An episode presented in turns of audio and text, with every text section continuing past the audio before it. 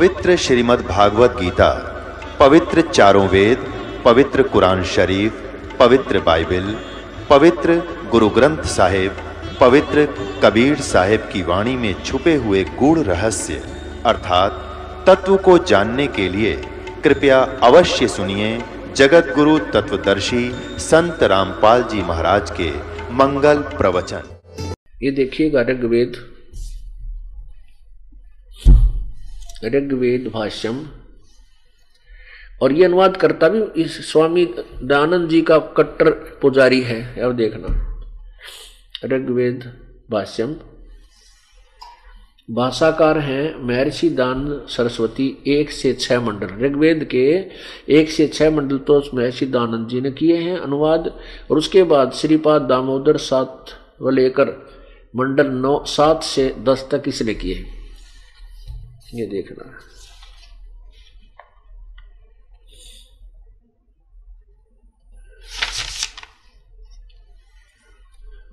देखो, कितना कट्टर पुजारी है इसका, अनुवादक। ओम ऋग्वेद भाष्यम, महर्षि दानंद सरस्वती, संपादक दानंद संप्रण दानंद अर्पण। संपादक ने दानंद को अर्पण किया, ये अनुवाद करके। विश्व मानव उत्थान परिषद, पंजीकृत। सामुदायिक केंद्र पूर्वी कैलाश नई दिल्ली से। ये प्रकाशक हैं। अब इसका देखना। इसके द्वारा अनुवाद बहुत ही अच्छा किया है, जो यथार्थ अनुवाद है। ये है ऋग्वेद और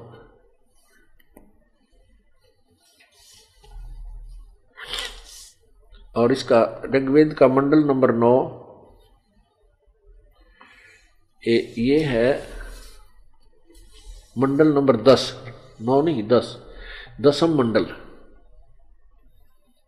और ये मंत्र नंबर दो। इसमें क्या लिखा है? यदि रोगी अक्षिण आयु हो गया हो, यदि वह इस लोक से चला गया यानी मर गया हो, और यदि वह मृत्यु के पास पहुँच गया है तो भी मैं तो भी उसको मैं मृत्यु देवता नृति के पास से लौटा ला सकता हूँ और उसको सौ वर्ष के जीवन के लिए प्रबल करूँगा। अब परमात्मा कह रहा है कि यदि वो मर गया है और ऊपर यमराज के पास भी चला गया है तो वहाँ से भी वापस ले आऊँ और उसको सौ वर्ष का जीवन दे दूँ। ये दास वेद ही पढ़कर आपको सुना रहा है और हम क्योंकि किसी भी बात के, किसी का भी जो वस्तु सत्य असत्य का निवारण करना, निर्णय करना होता है तो कोई आधार बनाया जाता है। हमारा आधार जो है सदग्रंथ है। ये हमारे आध्यात्मिक सलेबस है। इस पाठ्यक्रम में जो लिखा है वो सत्य है। उसके विरुद्ध विपरीत जो ज्ञान हमें दिया है, वो असत्य है।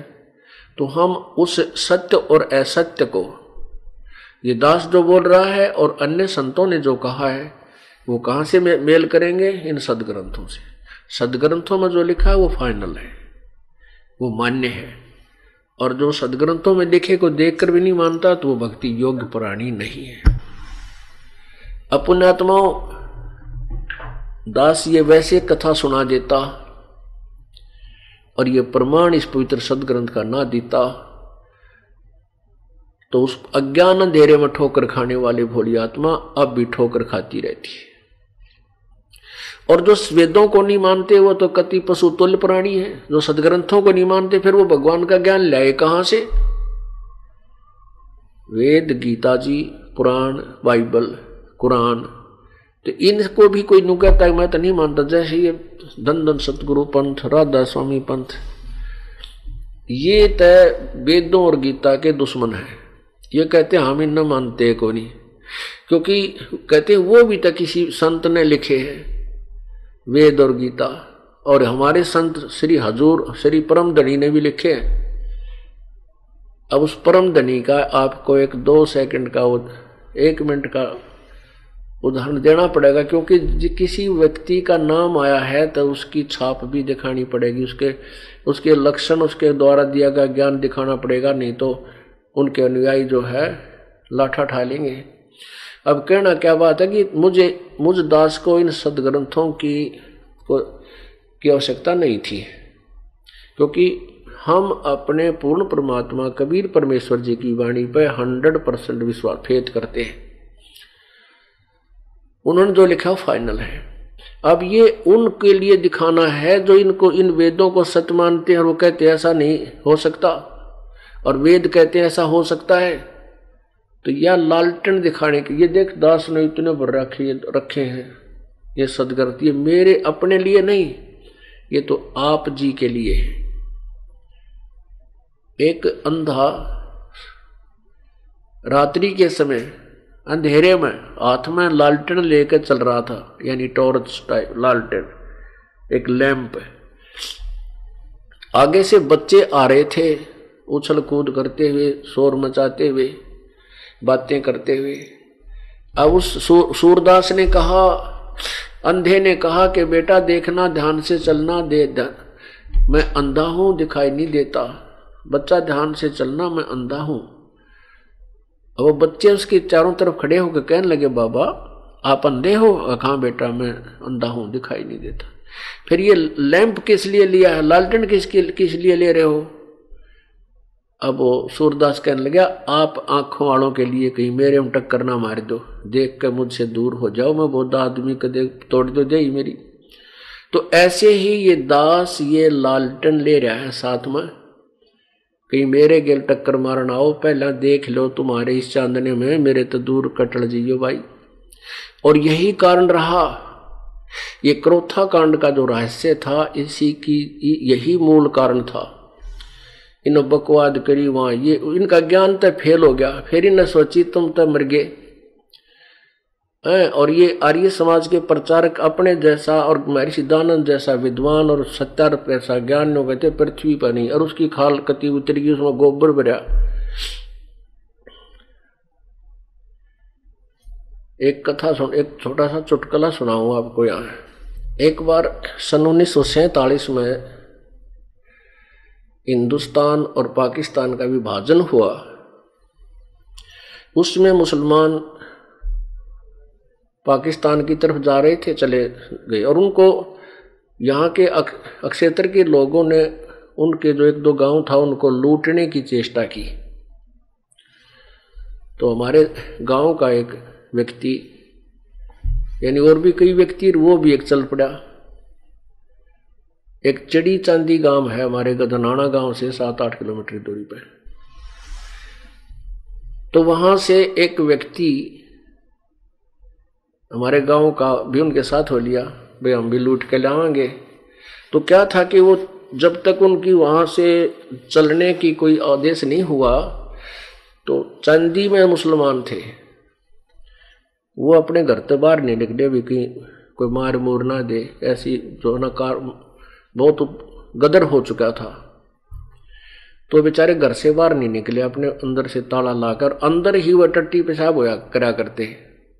और टट्टी पेशाब को वो एक गढ़े में डाल कर डालने जाते बार बदबू होगी और उसके ऊपर फिर सील लगा दी उन्होंने। उसको ऊपर से उसको खाम लगा दी, जैसे पहले देसी घी डाला करते वो चीकना हा गड़ा था। वो न अपनी जान बचानी मुश्किल हो रही थी। तो घी के बारे में वो घी का मटका जो ऊपर से चीकना था, उसमें टट्टी पेशाब डालेंगे। और फिर उसको बदबू ना आवे, उसके चारों तरफ़ ऊपर ढक्कन ढक के और उसके ऊपर का कपड़ा बाँध दिया अच्छा मज़बूत सा। वो हमारे गाँव, और भी कोई कुछ ठा लिया किसी ने कुछ ठाया, उसने सोचा और तो कुछ मिलता ना यो घी का बारह ठा ले तू अच्छा पंद्रह बीस किलो का था। और वो जो घर में प्रवेश किया, वो नई जूती पहन रहा था। वो जूती निकाल दी बाहर गली में वही किसी घर में, बगैर जूते पहरे नहीं जाना चाहिए। सीधा सा आदमी था वो। तो उसने वो उठाया, मुश्किल तो कदे वो दूसरे बठवाया भी नहीं, कदे को बटा ले। और सारी रात चला, आठ किलोमीटर पहुँचा क्यों सिर पर घी का बारह वाला सहज सहज चल रहा फिर अब वो घर पहुँचा, अंदर जाके अपने भीतरले घर में, यानी साल में, कति मुख्य घर में जहाँ खाना खुना बना के खाते थे, वहाँ पहुँच गया। उसका पिताजी बोला रे जूती की छोड़ा तू? बोला, तन्ने जूतियाँ की लाग रही आजा मार दिखाऊँगा। वो कहते हैं, उसने फिर उड़ा, तरवाया। उतार के वो जब खोल लिया और खोल दे उसमें सी बुंडी बदबू आई गोबर। अब उन साल में तो ठाना मुश्किल हो गया। तो सत्यार्थ प्रकाश ने ये भले पुरुष घी का बारह मान के ठाए अंडे थे पाया गोबर बरा इसमें। अभी नयो बारने आगे डिगाना मुश्किल हो रहा है। तो इन्होंने फिर मेरे साथ खसना शुरू कर दिया कि इसकी इसका प्रचार बंद करवा दो, ना नाश हो गया। तो पुण्यात्माओं यो चढ़ी चांदी वाला बारह था भाई, सत्यार प्रकाश। और ईब ताई बोझ मरते फिर थेरी इसमें पाया क्या?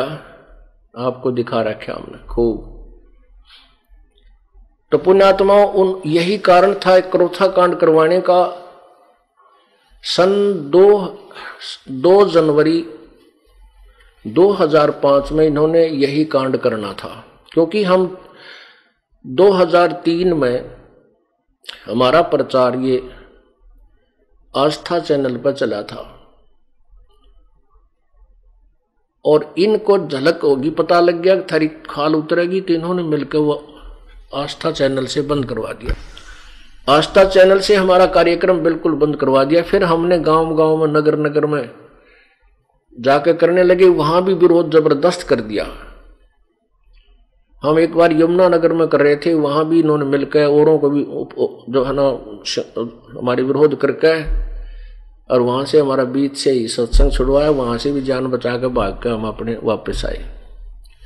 फिर हमने समाचार पत्रों के माध्यम से प्रचार शुरू कर दिया। तो इनकी अपोल खुलन लगी। तेन दो जनवरी 2005 में सतलोक आश्रम करोथा पे अटैक करने की तैयारी की। और वहाँ एक सम्मेलन का बहाना किया। हमें और गाँव गाँव में नगर नगर में जाकर दुष्प्रचार किया, आश्रम करोथा में, ऐसा होता है, वहाँ से गंदे कर्म होते हैं, वहाँ किसी को मत जाने देना बहन बेटियों के साथ ऐसे होता है। और वो अपनी सच्चाई ना बता करके कहीं ये दोनों औरों को मुझे बदनाम इसलिए कर रहे थे कि वहाँ कोई ना जावे, तुम्हारी पोल ना खुले। तो उस समय हमारे ट्रस्टी ने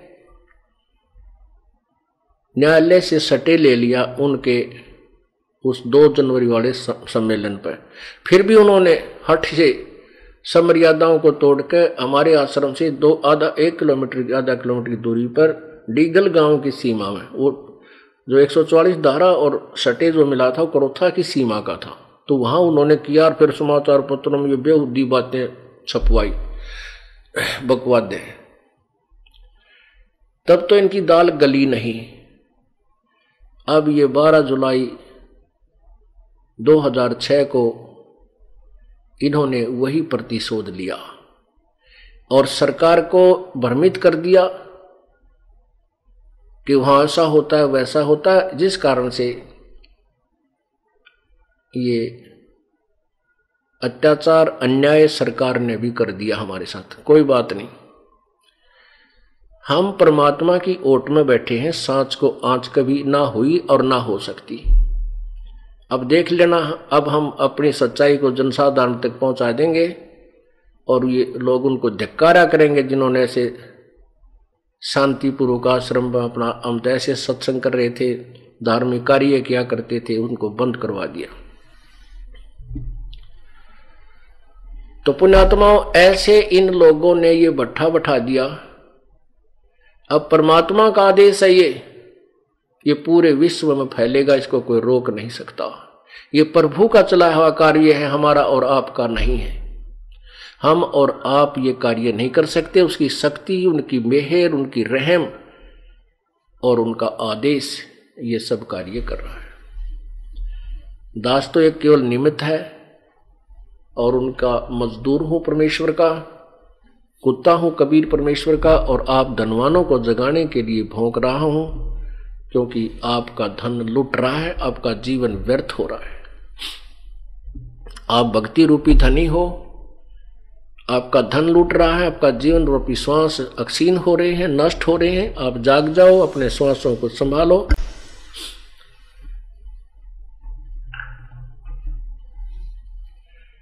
तो वो जो जो लड़का जीवित किया था परमात्मा ने कबीर भगवान ने, कबीर परमेश्वर जी ने, सभी ने कहा कि परमात्मा आपने कमाल कर दिया, कमाल कर दिया कबीर जी। परमात्मा ने उस लड़के का नाम कमाल रख दिया, अपने साथ अपने बच्चे के साथ की तरह रखा। अब वो बच्चा परमात्मा के साथ रहता था, कमाल और बहुत सेवा किया करता था प्रभु की। उस कमाल का भी मान हो गया। और संगत में नो कहने लग गया, मैं, मेरे जितनी सेवा गुरु जी की कोई ना कर सके, ना कर सके। है, और मैं तो और एक आध संगत वाले भी कहने लगे, भाई सेवक था होता है कमाल के सा। परमात्मा ने सोचा कि इस बच्चे के मन में एक दिन कमाल ने भी कह दिया। एक दो पॉइंट परमात्मा के सामने आए तो कबीर परमेश्वर ने सोचा लैस की फड़क काट दो, सेवक इसने देखे ना, सेवक कैसे होते हैं? भक्त इसने देखे ही नहीं है। अब परमात्मा ने सोचा, ला इसकी यह भी इसका भ्रम निवारण करो, कर देता हूँ। ये उसी के पैरल एग्ज़ाम्पल है, जो मोर ध्वज के पुत्र तामर ध्वज को श्री कृष्ण ने जीवित किया। ये भी राम है, ये भी भगवान है, ये भी साब है, लेकिन कबीर परमात्मा, ये भी, ये पूर्ण परमात्मा है, पूर्ण साब है आल माइटी यानी सर्व समर्थ है कबीर परमात्मा। सर्व समर्थ और ये कुछ ताकत है, इनमें कुछ शक्ति है।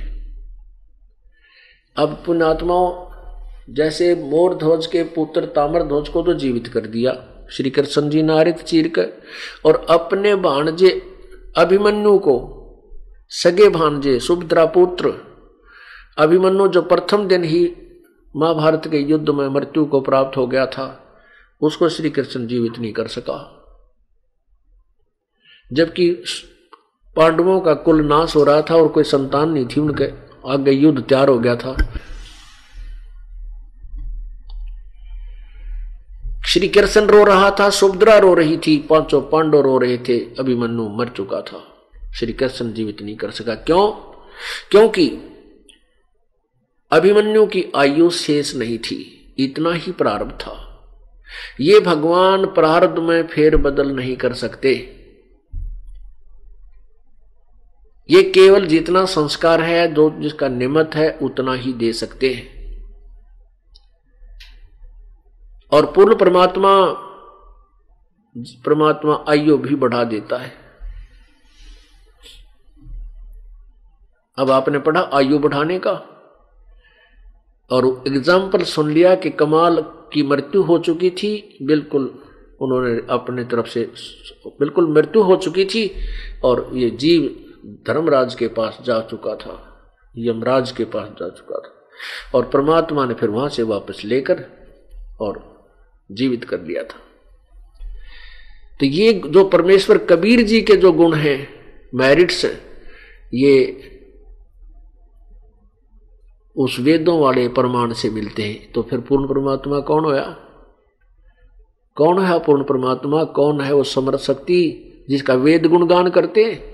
परमात्मा कहते हैं, वेद मेरा भेद है, मैं वेदन में नहीं, और जौन वेद जौन वेद से मैं मिलू, वो वेद जानते नहीं। वेद मेरा ही भेद है।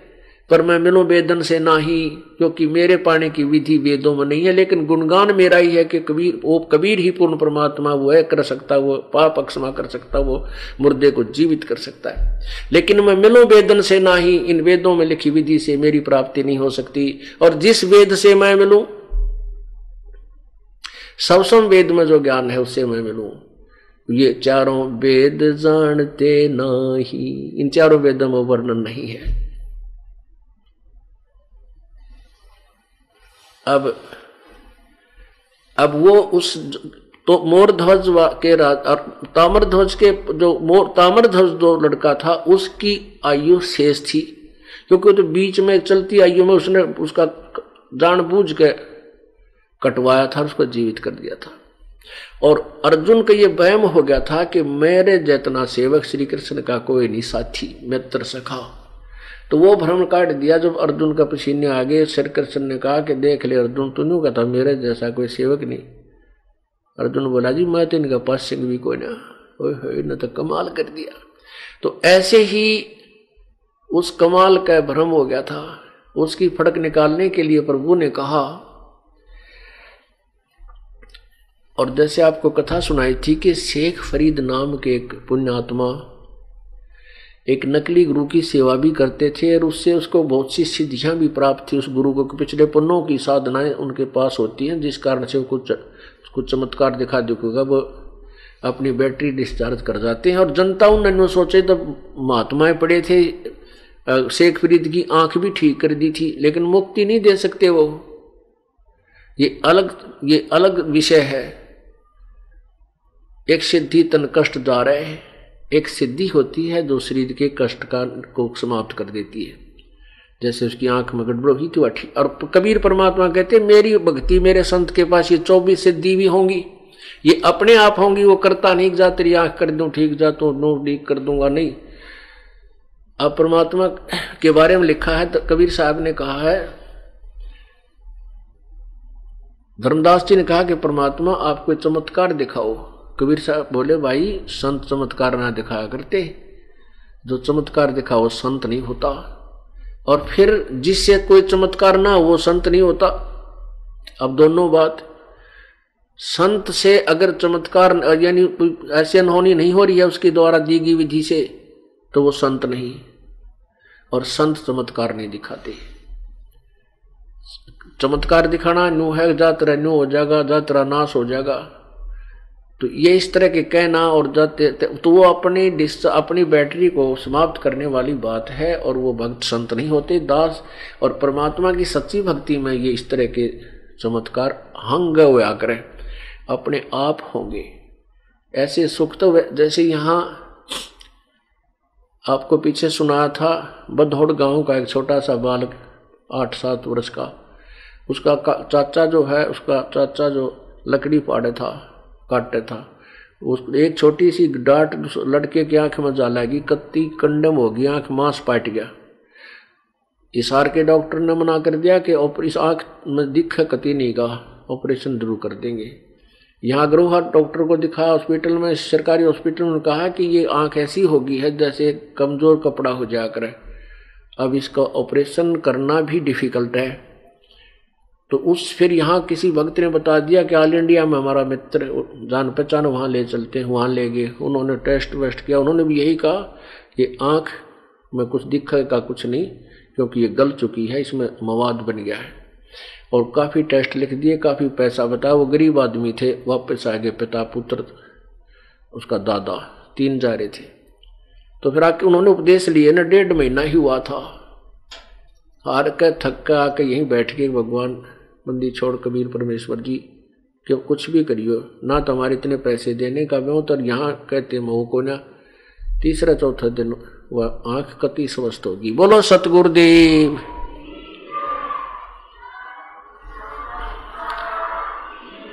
बोलो, बंदी छोड़ कबीर परमेश्वर जी की जय। तो उसके निशान भी नहीं, कोई बता नहीं सकता, इस आँख में कभी चोट भी लगी होगी। तो पुण्यात्माओं एक शेख फरीद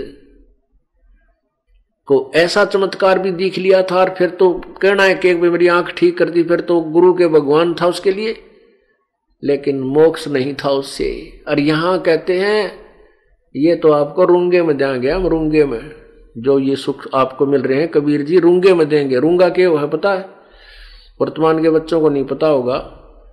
पहले गाँवों में कांकड़ी बेचनी आया करते कोई खरबूजे बेचनी है कोई शकरकंदी बेचनी है और हम दाण्या की, यानी कणक की, गेहूँ की जोड़ी भर के ले जाया करते या सब्ज़ी बेचने वाले आते तो दादी, ताई, काकी, वो नो करा करती, ले भाई, सब्ज़ी दे दे।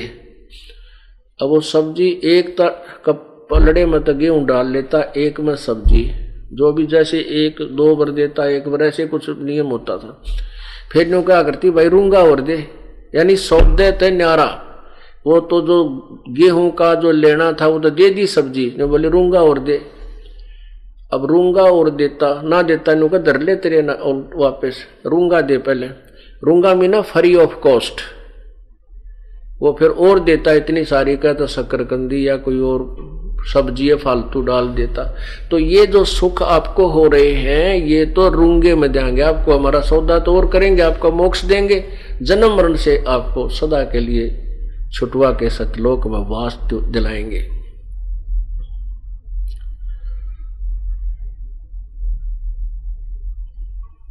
आगे क्या होता है कि उधर से सम्मन मनियार और उसकी पत्नी नेकी, वो परमात्मा के, कबीर परमेश्वर के विचारों से बहुत अच्छा प्रभावित थे।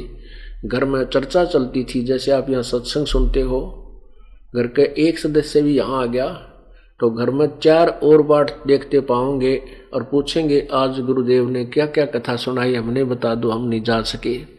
तो आप जाकर चर्चा करते हो छोटे छोटे बच्चे भी सुनते हैं। तो वो बच्चे भी रंग में रंगे जा, जा रहे हैं परमात्मा की महिमा से।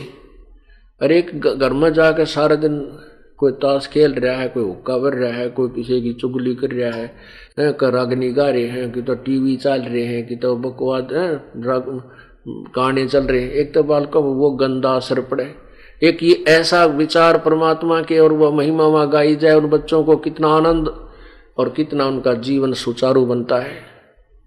ऐसे ही वो परिवार के सदस्य अपना दिन में काम करते, दोनों जने चूड़ी बेच कर आ करते मनियार व उसकी पत्नी नेकी भी और सम्मन भी। और जहाँ भी वो जाते चूड़ी पराते पराते, और भगवान का, कबीर परमात्मा के हमारे गुरु जी ऐसे हैं, तुम की तो नाम ले रहे हो, यानी चर्चा छेड़नी पड़े हमारे भगत ने, बस की बात को ना, तुमने कहीं से उपदेश ले रखा है?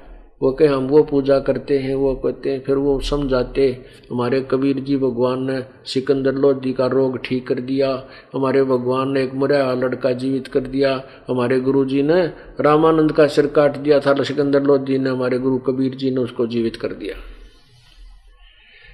इब हम तक वहाँ साची और ये वो, वो तो कहें सत्य और वह लोग उड़ाओ मज़ाक वो लड़कियाँ उड़ाओ मज़ाक, क्योंकि वो लड़की, औरतों को पहनाते थे चूड़ियाँ। तो वह हँसी करे बाद में अकी तो मूर्ख पागल है। एम बांडे सारे दिन। ये काम हुआ करे कहते फिर वो चर्चा चलती है, एक दूसरी बहन बेटियाँ में, स्त्रियों में, फिर आदमियों में पहुँच गई। अगवन्यों को है, ऐसे उनका गुरु जी ऐसा है, कबीर नाम है उसका, काशी में रहता है। ऐसे दो कर देता है, कोडी के रोग ठीक कर दिए, एक निर्धन था उसका तो उसको धनवान बना दिया। तो वो ऊपर तो ठीक बोलते, पर अंदर से नो कहते तो बुद्धू है कति। ये होया करे कभी?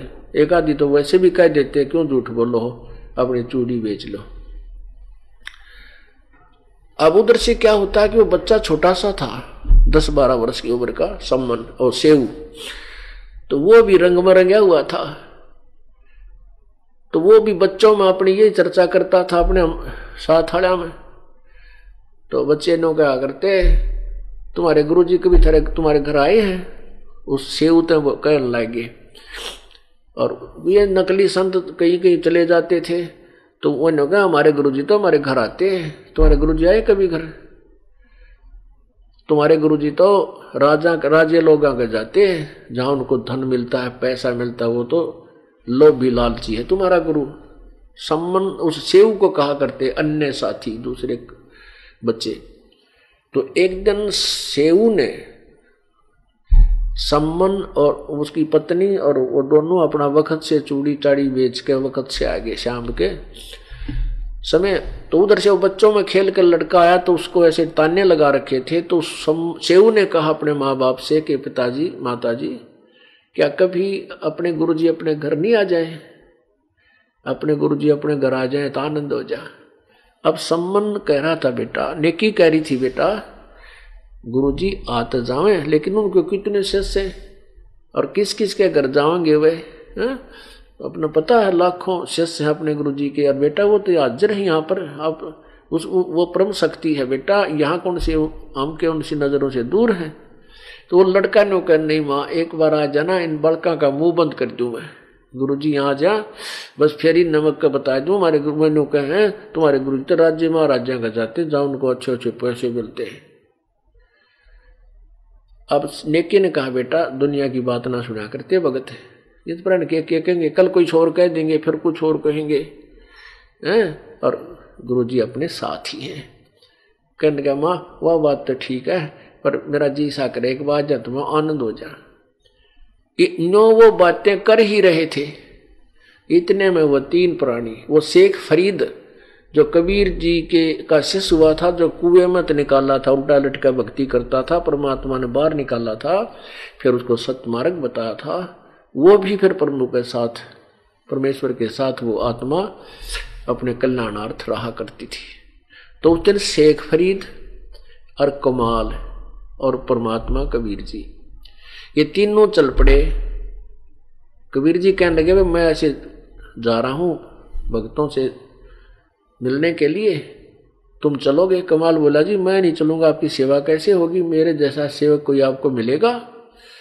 अब ये बकवाद करने लग जाते हैं ना, जब परमात्मा समझ जाता है कि इनकी गाड़ी पटरी से नीचे जा चुकी है, इसको सेट करते हैं। शेख फरीद बोला, जी आपकी आज्ञा हो तो आपका दास भी चल पड़े, अकाजा बेटा। अब तीनों चल पड़े।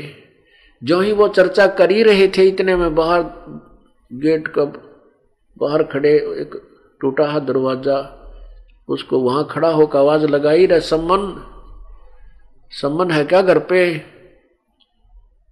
अब वो अंदर बैठे थे आँगन में। तो सम्मन नेकी कहने लगी, गुरुदेव की आवाज़ आ रही है। सम्मन बोला, ना गुरु जी कहाँ हम थे?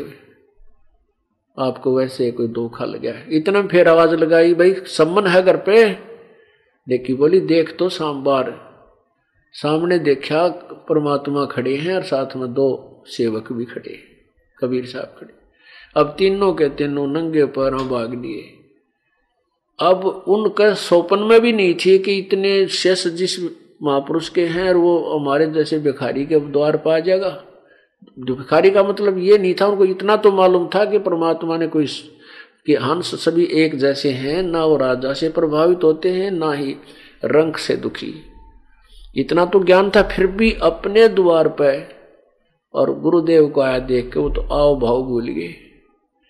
अब यूँ देख रहे हैं कि मैं सब सचमुच हमारे यहाँ खड़े हैं, हम द्वार पर ये गली में जाकर के ऐसे सतब्ध हो गए, ना नौके आ जाओ भीतर, अंदर आ जाओ प्रभु, बैठने की भी ना कि नो देखे आँख फाड़ के। अब सचमुच ये हो कैसे गया? गुरु जी हैं ये सौपन है। तब कमाल ने कहा कि भक्तो गुरुदेव को अंदर बैठाओ या यहीं खड़े रखोगे? तब उनको सोपन सा टूटा भाग कर टूटा फूटा जैसा वस्त्र था वो बिछौना बिछा दिया फटा पुराना। और सम्मन उनके पास बैठ गया बैठा दिया पानी पात पिलाया जल पा, जल पिलाया। उधर से नेकी, फिर कुछ देर के बाद बातचीत चली और सम्मन ने कहा, प्रभु, भोजन अभी बनाए या कुछ, जैसे आपका आदेश हो, भोजन अभी को तो अभी तैयार करवा देता हूँ। परमात्मा बोले भाई भोजन तो खाएँगे, पर शाम को खा लेंगे। भोजन तो खाना ही। सम्मन अंदर आया अपनी पत्नी के पास, नेकी के पास। नेकी से कहा, नेकी, भोजन तैयार करो, प्रभु, परमात्मा अपने गुरुदेव सफ़र में आए हैं, भूख लगी है। पैदल चल के आए नेकी कहने लगी, घर में तो एक दाना भी को ना आज ना आटा है, ना कोई कणक है। तो समन कहने लगा, किसी उधारा मांग लिया नेकी कहने लगी कि उधारा भी कोई नहीं दे रहा आज मुझे। इस, उधारा इसलिए नहीं दे रहे हैं, वो कह रहे हैं कि तुम्हारा गुरुजी उसने जाके कहा, हमारे गुरुजी आए हैं और आटा दे दो। क्योंकि वही मांगा जाता है जहाँ पर उसका हाथ, आपस में मेल मिलाप हो। पाँच, सात, दस घरों में वो महँगाई सारे नाट गए। कि आज तुम्हें क्या ज़रूरत है मांगने की? तुम्हारे गुरु जी तो वैसे ही भंडार भर देते तुम्हारे गुरु जी तो इतने समर्थ है, मुर्दे जिंदे करते हैं। फिर क्यों मांगती फिरती है? तो कम, वो कहने लगा, सम्मन तो नेकी कहने लगी, कोई आज उदारा भी ना देता। सम्मन कहने लगा अल्लाह तेरा यो चीर जो सिर पे रखा हुआ दुपट्टा, इसको गिरवी रखाऊँगा। नेकी कहती है कि मैं इसको भी गिरवी रखना चाहती थी, लेकिन ये फटा हुआ है, कोई गिरवी भी नहीं ले रहा इसको आज। अब सम्मन बैठ गया, पेट पकड़ के, एकदम ये भगवान, पहली बार तो भगवान हमारे घर पाए अदय किसी फुट्टी किस्मत का कितना, पिछले जन्म का कोई पापी हो, मैंने कोई पुण्य नहीं किया, पिछले पूर्व जन्म में इसलिए आज मेरे पास वित्त नहीं है। और मैं आज पहली बार मेरे मालिक आए, यहाँ पर मैं भोजन नहीं करा सकता। आँखों में पानी पड़े और बैठ गया नीचे। ने या क्या हुआ मेरे मालिक? तब ने की कहने लगी, ऐसा ना करो। आप गुरुदेव से कहो, परमात्मा सुबह भोजन करा देंगे। सुमन बोला, सुबह कहाँ से लाऊँगा? तो वो कहती, मैं एक तरकीब बताती हूँ कि तुम दोनों पिता पुत्र रात्रि में किसे बानिए कह चोरी कर लो। और हम तुम इतना लाना कि इन तीनों अतिथियों का भगवान परमात्मा गुरुदेव का और भक्तों का काम चाल जा हम नहीं खाएँगे। अब जैसे प्रतिदिन कथा सुना करता वो छोटा सा सम, सेऊ बालक का के पाप चोरी करना महापाप है बेटा वो मात पिता शिक्षा देते थे और गुरु जी के वचन सुनाते थे गुरु जी वैसे कहते हैं ये तो हम आज किसी का चोर चोरी करेंगे तो हमें उसका बहुत घोर पाप लगेगा। तो सेऊ कहने लगे, माँ, चोरी चोरी खट्टा खाए ही उनका सर्वस्ता, चोरी करते हैं उनका तो नाश होया करे, हम चोरी नहीं करेंगे। माँ बोली, बेटा, कहते हैं, सेऊ से नेकी कहे, सुन बेट, सुन सेऊ सुरज्ञान और या मैं अकाज है नहीं, चोरी कर दे दान। अब सेव कहने लगा, माँ, चोरी तो चोरी ही है चाहे दान कर दे। अब मन में खोट हेरा फेरी आए बिना चोरी हो नहीं और फिर ये तो पाप तो है ही माँ, मुझे क्यों? आप प्रभु की वाणी से परिचित होकर के ऐसी बात कह रही हो? तब नेकी बोली, बेटा, बात सुन ले। ये नगर इतना दुष्कर्मी हो चुका है। आज ये जानबूझ कर बूझ कर हमें आटा नहीं दे रहा। ये माया के, जो है ना, माया के पुजारी हैं, इनके पास धन गणा है, लेकिन भगवान से विमुख है ये।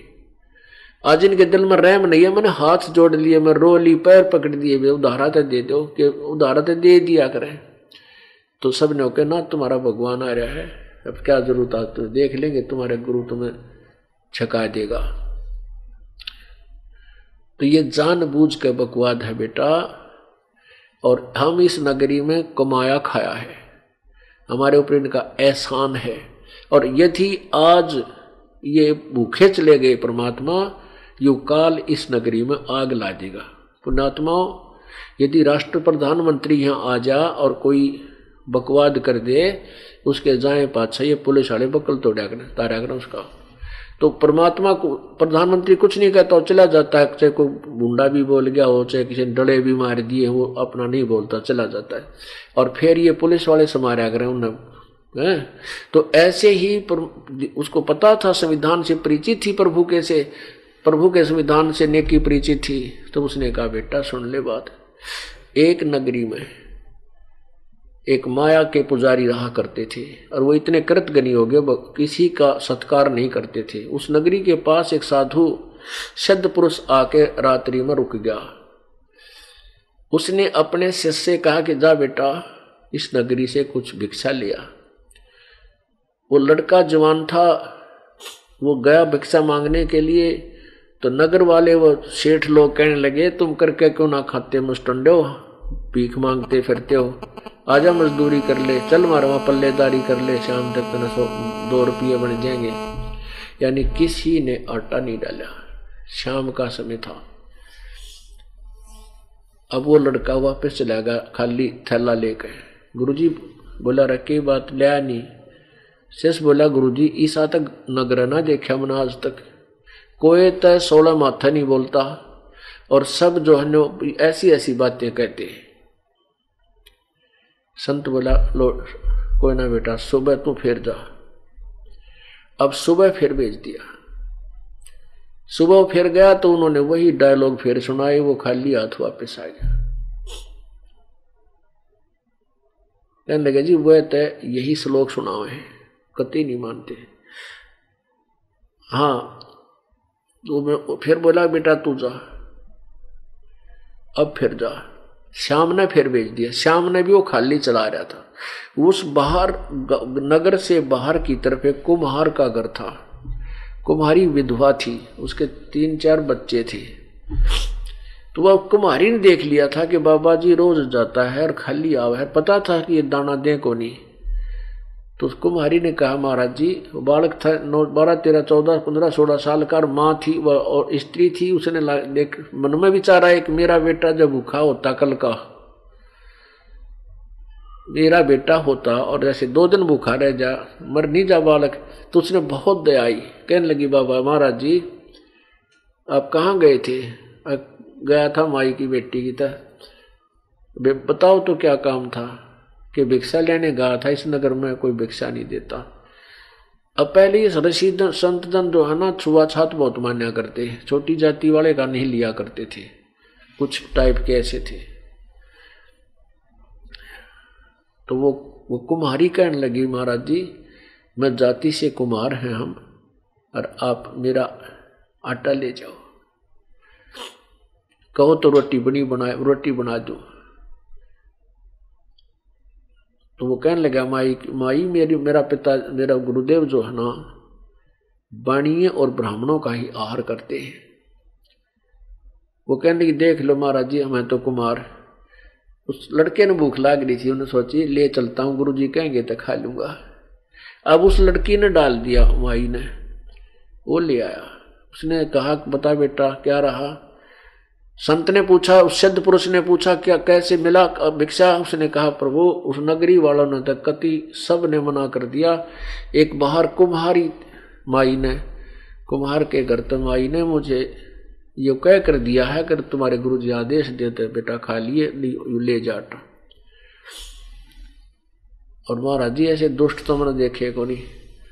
तो संत बोला, बेटा, तुझे भूख लाग रही है, खा ले, मैं तो खाऊं नहीं। और वापस जा उस माई ने कह दे, बेटी, कि सुबह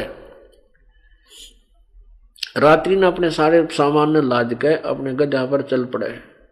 जहाँ भी कल अपना चल पड़े, यानी कुछ समय था, और जहाँ भी सूर्यास्त हो जाए, वहीं रुक जावे, और वहीं बस जाएगी। यानी उस समय जब वो गया जब कुछ समय रहता था शाम का सूर्यास्त से तो उस माई को उसने जाकर बताया यानी दो पैर सीखा होगा। जैसा भी एक उदाहरण बता रहा हूँ आपको। तो वो कहने लगा कि माई ने कह दे जाकर कि अपना सारा सामान उठा कर बच्चों समेत और चली जाएगी और जहाँ सूर्यास्त हो जाए वहीं रुक जाओगी और वहीं वो बस जाओगी। और ये सुबह ये नगर खत्म कर दिया जाएगा। ये मिलेगा नहीं। ये सब नष्ट होगा। अब महात्मा ने वापस जाके कहा कि माई आप अपना यहाँ से सामान उठा लो और यहाँ से चल पड़ो। जहाँ तुझे सूर्यास्त हो जाए दिन छिप जा, वहीं रुक जाइए गुरु जी का आदेश है, हमारे गुरु जी बहुत पहुँचे हुए हैं। तेरा वही बास हो जाएगा और खूब ठाठ होंगे। और ये नगर सुबह तक खत्म हो जाएगा तो जकर मत करना किसी को, नहीं तो तेरा भी काम बिगड़ जाएगा। अब उस समय वो डरा बहुत करते थे, पहले संत इस तरह के ये ऊट मटीला करनी है, संत बहुत होया करते हैं। तो उसका जच की बात है। उसने उसी समय अपना सारा सामान बांधा फटाफट। के सामान था? पाँच चार खाट होंगी और दो चार पतीले होंगे, वो ठा गए जहाँ पर धर के और चल पड़ी। सात आठ किलोमीटर वहाँ से जाकर के कहते हैं वो रुक गई। और वहाँ कहते हैं, कुमारिया के नाम से एक गाँव बसा हुआ है। तो वह वहाँ रुकी। रात ने वो संत ने अपनी सिद्धि से उस नगर का नाश कर दिया, खत्म हो गया। तो ऐसे नेकी उसे समझा रही है कि बेटा, यदि आज इस नगर से सतगुरु बिन बगैर खाए चले गए अन्न तो ये नगर उजड़ेगा। और बेटा, इस नगर को बसाए रखना अपना अपाने क्योंकि हमने यहाँ कुमाया और खाया है। इसलिए चोरी करने को कहती हूँ बेटा, उस जिससे हम चोरी करके लाएँगे, अगर किसी को पता नहीं चला तो बेटा पाछे जब हमारा पास हो जाएगा तो उसका उतना ही कभी रात्रि में रखावाएँगे तब इन सब बातों से को सुनकर वो सेव संतुष्ट हो गया। अब ठीक है माँ तो रात्रि के समय दोनों पिता पुत्र चोरी करने चल पड़े। एक सेठ के मकान में सेंध लगा ली, यानी इतना सुराख बना लिया वह पाड़ लगा ली कि ऐसे आदमी लोट का, लेट का अंदर प्रवेश हो जा। अब सेव कहने लगा, पिताजी, मुझे अंदर जाने दो। मैं लाऊँगा चोरी करके। समन कहता, नहीं बेटा, तू बाहर खड़ा रहे और मैं पकड़ा जाऊँगा ना तो मैं आटा बाँध के बाहर फेंक दूँगा और बेटा, तू भाग दिए उठा के। सेव कहने लगा, नहीं पिताजी, मैं अंदर जाऊँगा। आप बाहर रहो यदि मैं पकड़ा भी जाऊँगा चोरी करता तो नो कहेंगे, बालक था, कोई बात ना, छोड़ दो। और आपको पिताजी फांसी तुड़वा देगा, सेठ की जो ना राजा तक पहुँचे। अब सम्मन कहने लगा, बेटा, अगर तेरे को तू पकड़ा, अगर तेरे को फांसी तोड़ दिया गया तो सूली चढ़ा दिया तो बेटा, मैं किसके लिए जीऊँगा? आप बाहर रहो, मैं जाऊँगा। सब सही कहने लगा, नहीं पिताजी, मैं फिर भी बालक हूँ। नो कहता कहता उसमें प्रवेश कर गया। तब उसने सम्मन ने कहा, बेटा, कति तीन शेर लाना, ज़्यादा नहीं। हम तो सुख, हम तो बिल्कुल भूखे रहेंगे, हम नहीं उसको छुएँगे। तो सेव ने पहले तो अंधेरे में आटा ढूंढा, फिर वो डाला अपनी फटी पुरानी चादर में। चलने लगा जब तराजू रखा था वो। उसके ऊपर पैर टेक गया तो एकदम ज़ोर की आवाज़ हुई खड़क दे, ही बाज जाओ वो सेठ वही सोया था, वो जाग गया दुकान में। और चोर जब वो चलने की तैयारी करने लग गया, उसने देख लिया, चोर चोर करके वो पकड़ लिया। और पकड़ के थाम का बाँध दिया। इतने में जो आटा उसने बाँध रखा था, वो सुराग के अंदर से बाहर फेंक दिया। कहा, पिताजी, यो आटा ले जाओ। और मैं बाणिए ने पकड़ दिया। अब सम्मन वापस आया, आटा लेके अपनी पत्नी से कहा कि दे खाना बना दे। वन्य की बहुत समझदार थी। वह भी भगवान से पूर्ण परिचित यानी परिचित थी और कुर्बान थी दाता पे। कहने लगी पुत्र कहाँ रह गया? समन ने कहा, वो तो बनिए ने पकड़ लिया। अब नेकी के मन में आया। नेकी ने अपने पति से कहा कि बात बिगड़गी अब वो लड़का पहचाना जाएगा और पहचान के वो लोग हमारे घर पर आवेंगे लेकर। नगर पूरा उठ का जाएगा और कहेंगे, ये गुरु जी ये संतारे है ना, ये चोरी करवाते इन तो इन गुरुजिया का काला मुँह करेंगे बहुत बेजती हो जाएगी। हमने आहार तक कराया को नहीं, और गुरुदेव की बेजती हो जाए, करवा देंगे। हमारा फिर कितना जीवन नहीं रहेगा। आप ऐसे करो, वापस जा तलवार ले जा। और लड़के ने कह सुनकर पर गर्दन बार निकलवा लिए उस से, और सेठ ने कह दिए तो उसको बाँध दे रख पैर से। और सिर काट लिया, किसी प्रकार पीला काट के, चाहे अंदर बढ़ के काट के लाना पड़ा था ना अपने बेटे का सिर काट लिया। वो तो छोड़ने को नहीं बाँध रहा है, सिर तक काट लिया। और फिर क्या होगा कि वो सेठ उस सवर न रखा को ना, और ना किसी आगे जेकर करेगा, वो कितना दूर फेंका होगा, फिर उसने ठा लावाएँगे और बाद में अपने बच्चे का अंतिम संस्कार कर देंगे, और सेठ डरता बतावे को नहीं का हमारे गुरुदेव की इज़्ज़त बची रहेगी। इस बात को और विकल्प ना दे करके सम्मन भी इस बात से सहमत हो गया। करद लेकर, तलवार लेकर वापस चल पड़ा। उधर से सम्मन के सेव बच्चे के मन में ये आई कि हे भगवान, आज तक बात कति माटी में मिल गई। हमारे गुरु जी पहली बार आए और ये लोग मुझे पहचानते इसने ले आए। सेठ कर रहता है, भगत बने फिरो थे। आज पकड़ी गई थारी, वो तेरे गुरु जी आ रहे होंगे आज? वो चोरी करवाना है। आप देखना तड़के तुम्हारे गुरु जी का तुम्हारा क्या हाल होगा? अब सम उस पर बेचारे को बहुत धमका रहा था सेठ। अब वो सम सेव कहने लगे, मन में सोचता है भगवान बात बिगड़ गई।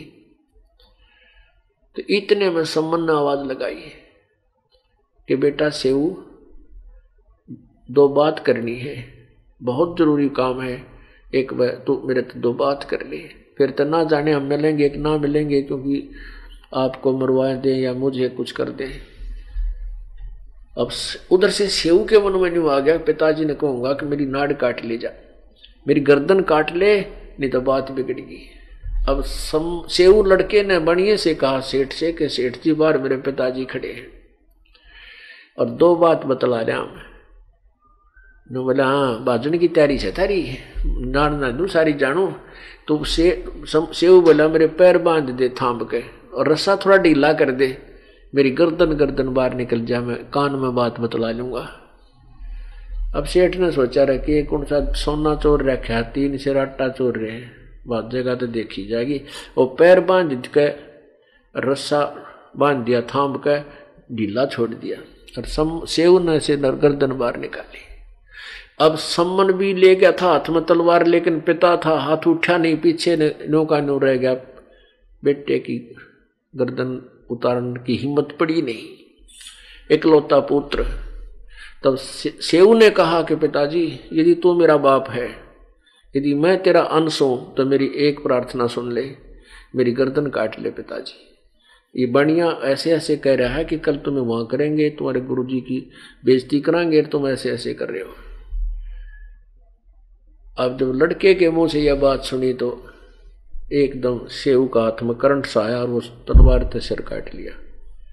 शीश ने उठा के घर ले आया और नेकी बोली, इस अलमारी में धर दे और बंद कर दे इसको। अब सेठ ने देखा तो कत्ल हो गया। उसके पाए तले की धरती निकल गई, तू फंस, तू फंसेगा। उसने पकड़ कर टांग उस बच्चे की, घसीट कर ले गया हाथ पकड़ कर घसीट कर ले गया, उस कटे हुए धड़क शेष शीश को, शरीर को और आग एक पजौवा था। पजौवा था एक, एक लगाते हैं जैसे गाँव में वहाँ ईट आट पकाते हैं और साथ में वो मटके वगैरह पर पकाते हैं कुमार लोग। वो बहुत बड़ा खंडर से भी होते हैं उसके साथ में और उस अलग से उसकी दीवार सी भी बन जाती है। उस पजावे में गिर आया।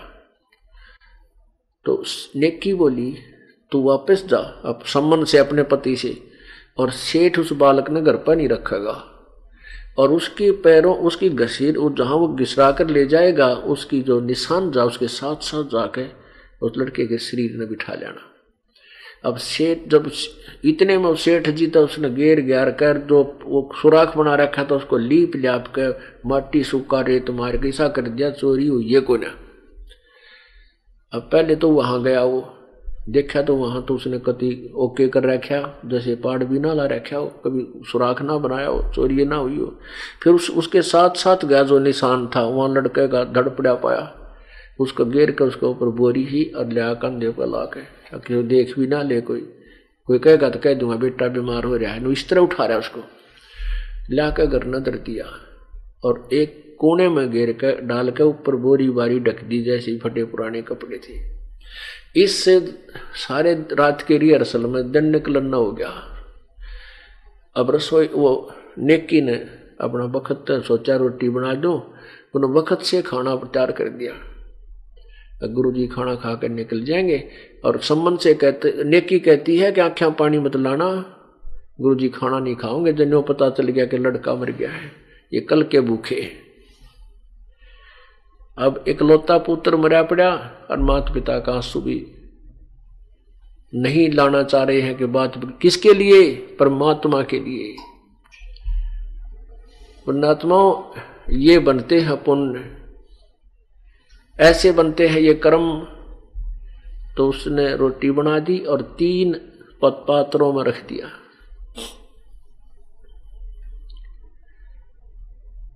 और कहते गुरु जी ने बुला ले खाना खा लेंगे सारे।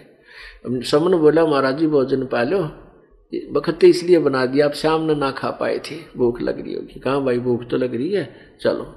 तो आगे वो तीन आसन बैठा गुरु जी का अलग से लगा रखा, भक्तों का न्यारा बैठन का जैसा भी फटा पुराना बोरी पड़ी थी। और साथ में तीन पात्रों में, तीन ये दोने होया करें, जैसे कसोरे बोला करें, मिट्टी के छोटे छोटे डोंगे से खाना खाने के। उन तीनों में वो भोजन डाल रखा। परमात्मा बोले, भाई कबीर जी बोले, न, छह में कर लो। आज प्रेम का प्रसाद सारे बैठ के इकट्ठे खाओगे आप भी खाओ, हम भी खाएँगे। तीन हम और तीन तुम हो। अब सम्मन ने सोचा तो बिगड़ की बात भाई। कहने लगे, नहीं भगवान, आप खाओ, हम तो बाद में खाएँगे। परमात्मा बोले, ना भाई, जैसे मैं कहूँ, ऐसे करो। अब उसने पाँच स्थानों में डाल दिया। बोला, ना, छह में करो। पाँच पात्रों में डाल दिया बोला, नहीं, छह में कर लो। उसी को सारों को छह पात्रों में डाल दिया और कहा जो बैठो। अब वो दो तो बैठ गए नो पूछेंगे, सम्मन की सेव कहाँ कह देंगे? वो तो कहीं बाहर गया है गुरु जी वो तो कोई नहीं। यानी यहाँ तक कहने को तैयारी ही थी। तो परमात्मा ने कहा, आओ सेव, जी लो ये प्रसाद प्रेम और सिर कटा करें, चोरों के और संतों के नितक सेम। बड़ा बेटा आजा रोटी खा ले। कहते उसी समय ताक से सर उठा और दड़प के ऊपर लगा, ओ सेव नो को अनुजीवित होकर पंगत माँ का भोजन करने लगा। बोलो, सतगुरुदेव। बोलो, बंद। बंदी छोड़ कबीर परमेश्वर जी की जय।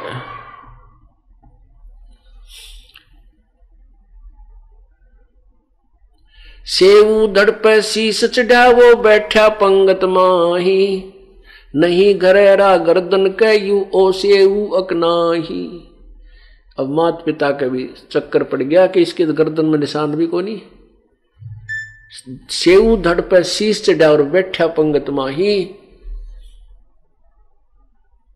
और नहीं घरेरा गर्दन पे कि निशान भी कोई ना, गर्दन नाड़ पे।